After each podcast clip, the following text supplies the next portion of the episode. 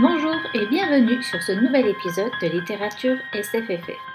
Fin avril, vous aviez eu la première partie de mes lectures sur la rentrée littéraire spéciale imaginaire où je vous présentais six ouvrages Voile vers Sarance de Guy Gabriel Kay, Rivage de Gauthier Guillemin, Acadie de Dave Hutchinson, Danse aérienne de Nancy Kress, L'alchimie de la pierre d'Ekaterina Sedia et Dans l'ombre de Paris de Morgan of Glencoe. D'ailleurs, j'en profite pour faire un petit disclaimer pour ce dernier roman. Dans l'épisode précédent, je vous disais que deux livres étaient prévus, mais en fait c'est cinq tomes. Donc si vous êtes du genre à attendre que tous les tomes soient sortis pour tenter la lecture d'une saga, cette info aura son importance. J'en profite pour rajouter que Dans l'ombre de Paris comporte des héros gays, non-binaires et racisés. Si comme beaucoup de lecteurs vous cherchez à diversifier vos lectures, ce roman est fait pour vous. Pour cette fois, c'est trois nouvelles lectures que j'ai à vous présenter. J'ai manqué de temps pour en faire plus, mais je vous en toucherai tout de même deux mots en fin d'épisode. C'est parti. Tout d'abord, je commence par un petit roman jeunesse. Nixie Turner contre les croque-mitaines, tome 1 sur 5, Baba Yaga. Il est paru en septembre 2019 chez le Chat Noir, collection Chaton hanté, et le cinquième tome, Le Roi des Aulnes, est prévu pour ce mois d'août. Dans ce roman, nous suivons Nawel, qui fait sa première rentrée dans le collège-lycée Gustave Caillebotte. Kilian, le caïd de la classe, la prend en grippe et va se moquer de ses cheveux. Il sera suivi par toute la classe. Nawel va subir un enfer. Dans cette classe se trouve Nixie, une jeune fille très étrange qui a l'air de passer inaperçue avec ses cheveux blancs et ses yeux verts. Nixie se rapproche de Nawel car cette dernière est habitée par une ombre qui n'est autre que Baba Yaga, une ennemie à éliminer. Avec son épée et son grimoire sur les croque-mitaines, Nixie va tenter de venir en aide à Nawel. Comme tous les romans de cette collection, les thématiques sont très actuelles. Nawel est confronté au harcèlement et au cyberharcèlement, notamment sur Instagram, un réseau social en vogue comme on le sait. L'autre thématique est plus sociale. Nawel est fille d'immigrés. Ses parents se tuent au travail en misant tout sur l'éducation de leur enfant. Pour pallier au déterminisme social, bien connu avec la sectorisation de l'éducation nationale, ils ont donné une fausse adresse sur Paris et Nawel a pris une option pour intégrer un collège qui lui permettra d'avoir de meilleures chances de réussite. Elle se trouve confrontée à quelque chose dont vous avez sûrement entendu parler si vous écoutez les jeunes sur leur expérience scolaire en banlieue. C'est la différence de niveau entre l'enseignement en classe de banlieue et classe de ville. Nawel doit travailler dur pour tenter de ne pas décevoir ses parents et être à la mesure de leurs sacrifices. La pression est énorme. Pour l'instant, c'est le seul de la série que j'ai lu, et j'espère un développement de l'héroïne principale, Nixie, qui m'a paru assez en retrait pour ce premier volume. Par contre, les thématiques sont toujours au top.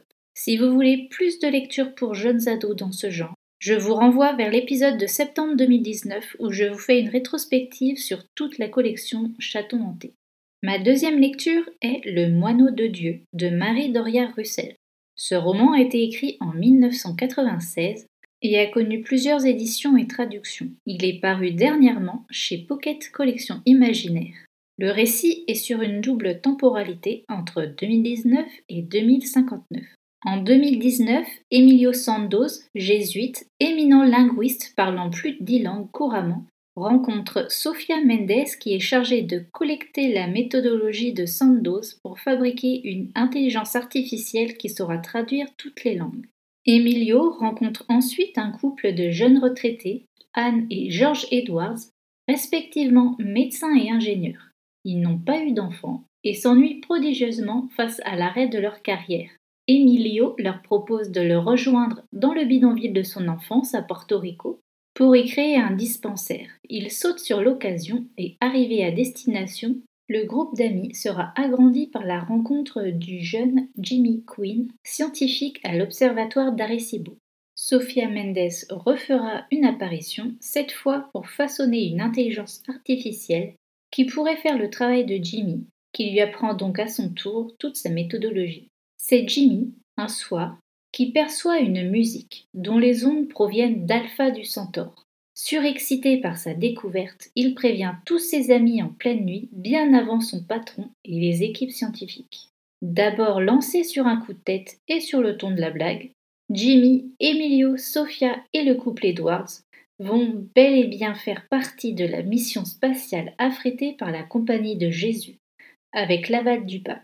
Ils seront rejoints par trois autres jésuites qui compléteront les compétences scientifiques et techniques de l'équipage et les entraînements commencent, puis l'astéroïde parfait est trouvé, aménagé, en route pour l'aventure. Tous bien conscients du risque de ne jamais revenir au moindre problème technique. En parallèle, nous sommes en 2059, où l'on découvre que la population terrienne est en émoi. La mission jésuite est un échec. L'unique survivant est Emilio Sandoz, physiquement et psychologiquement très éprouvé.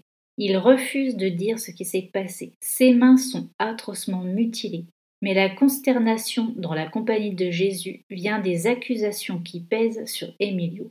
L'équipe de secours qui est venue le récupérer sur la planète Rakat dit l'avoir trouvé dans un bordel en tant que prostituée. Pire, au moment de sa libération, Emilio a tué une enfant.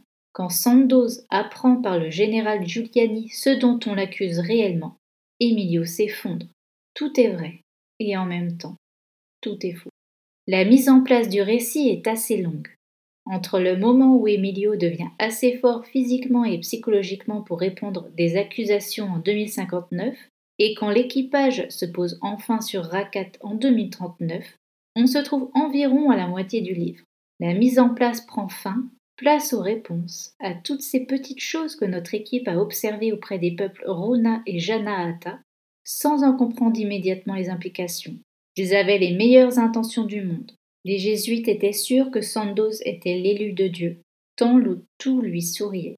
En 2059, Sandoz se demande perpétuellement pourquoi celui-ci l'a abandonné, alors qu'il avait enfin la foi comme jamais. Vous l'aurez compris au titre comme à ce que je viens de vous dire, il va être régulièrement question de philosophie religieuse et de Dieu. Il sera également question de colonisation avec ce premier contact sur Rakat, l'échange de marchandises terrestres qui crée de la convoitise avec sous-Paris qui obtient l'exclusivité. On assiste également à l'installation de ces nouveaux colons qui amènent leurs valeurs et leurs habitudes sur cette planète étrangère. Même le cœur sur la main et avec les meilleures intentions du monde, on voit se profiler petit à petit la succession de catastrophes et la fragilité de l'écosystème de Rakat qui se détériore les Terriens découvrent une planète avec deux peuples, où tout est très hiérarchisé. Il y a autant de ressemblances et dissemblances entre nos systèmes de classe sociale et la façon dont fonctionnent Runa et Janaata. Tout est très contrôlé au niveau des ressources. La procréation elle-même peut être interdite pour ne pas impacter les ressources d'une famille ou d'un peuple. Chez les Janaata, la hiérarchie s'instaure selon le rang de naissance, avec des rôles prédéterminés. Chez les Runa, on vit tous ensemble tout le temps. L'autrice imagine des peuples humanoïdes avec quelques différences. Terriens, nous sommes les seuls mammifères à ne pas avoir de queue. Chez les Runa et les Janaata, ils en sont tous pourvus. Il y a également la question du dysmorphisme de genre. Sur Rakat, ce sont les femmes qui sont plus grandes et les hommes s'occupent des plus jeunes. La fin est très touchante et fait le lien avec le titre. Pour finir, j'ai lu Chien de guerre de Adrian Tchaïkovski, paru aux éditions de Noël, collection Lune d'encre. Ce roman est de la SF militaire et parle de biogénétique. Nous sommes en pleine guerre dans le Campeche au Mexique. Notre narrateur est Rex, et c'est un bon chien qui obéit à son maître. Quand il tue un ennemi, son maître est content. Alors Rex est content aussi. C'est un bon chien. Il est le chef d'une escouade d'assaut multiforme.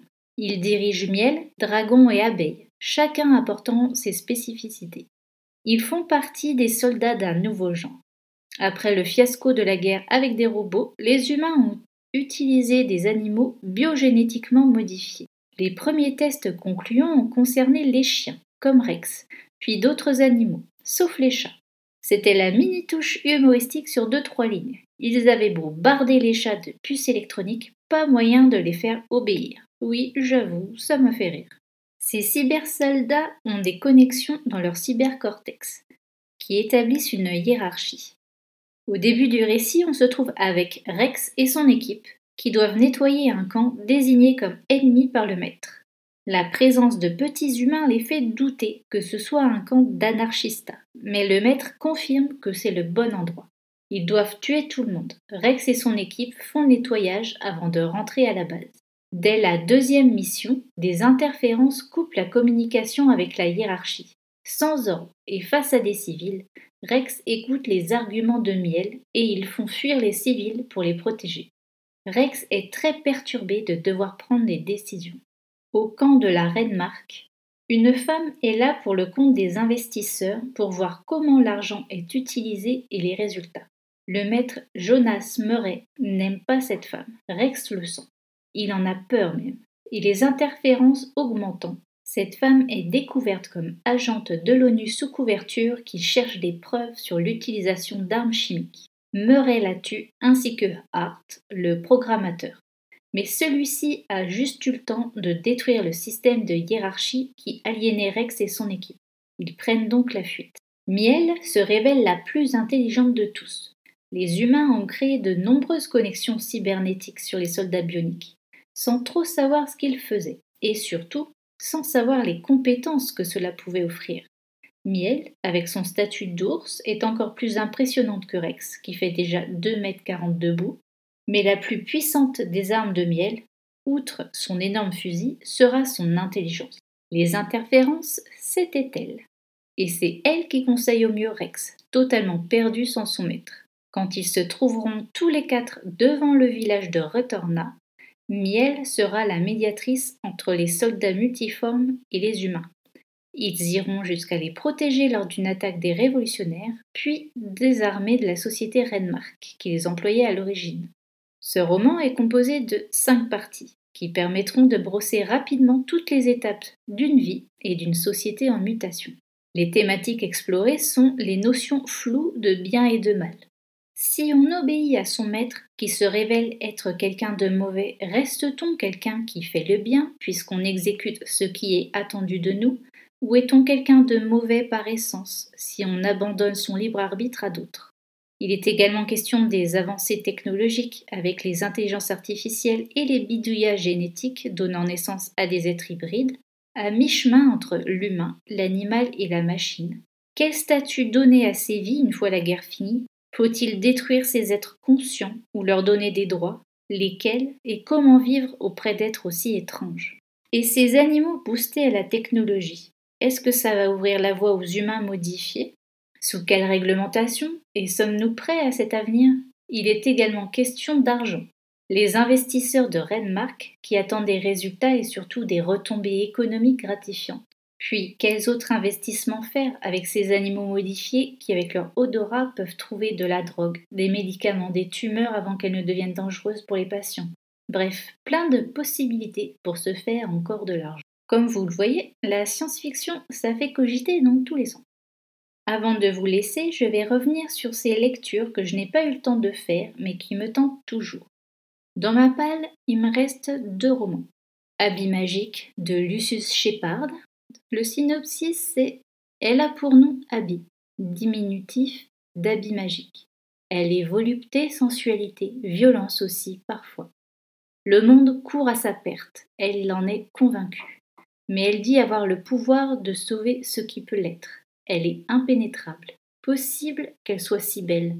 Magna mater. Femme sorcière tellurique. Possible aussi que le temps soit venu, celui du sacrifice. Il me branche toujours autant. Hein. Ensuite, le deuxième qui me reste à lire, c'est L'âme vive, tome 1 Obédience de Ariel Holzle. Le synopsis, c'est Le vif argent coule dans leurs veines. Les esclaves sont devenus les maîtres. La république d'obédience est née. Six destins se croisent et se brisent comme des chaînes dans ce roman aux personnages complexes et humains un récit d'aventure puissant, poignant et addictif sur la liberté et la lutte pour ses idéaux. C'est de la fantaisie extrême orientale. Et ensuite, dans ma liste d'envie, il y a trois romans, toujours de la rentrée littéraire 2019, j'ai envie de lire. Il y a en premier lieu Lumière noire de N.K. Jemisin. Le synopsis, c'est à la Nouvelle-Orléans, des dragons hantent les rues inondées, après le passage de Katrina.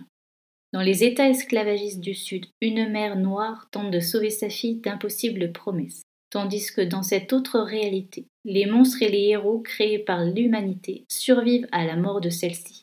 Mais pour combien de temps encore et dans quel but?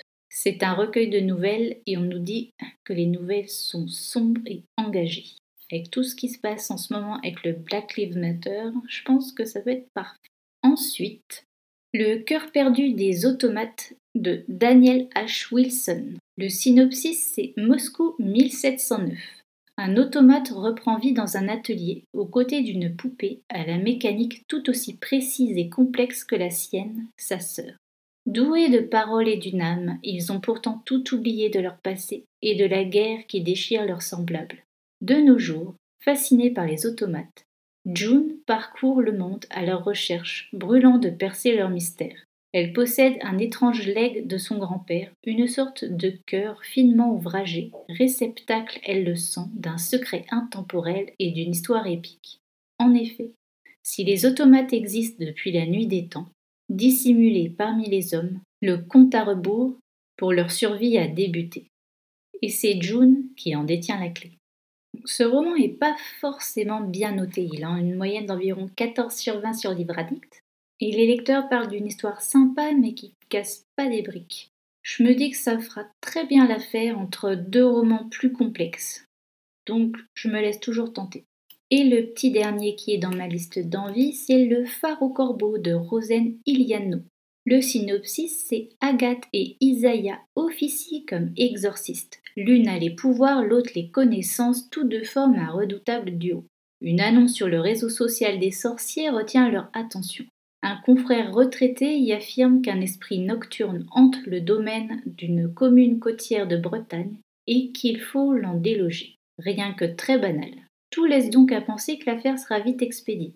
Cependant, lorsque les deux exorcistes débarquent là-bas, le cas se révèle plus épineux que prévu. Une étrange malédiction vieille de plusieurs générations pèse sur le domaine de Ker Arbran, son phare et son manoir. Pour comprendre et conjurer les origines du mal, il leur faudra ébranler le mutisme des locaux et creuser dans un passé que certains aimeraient bien garder enfoui.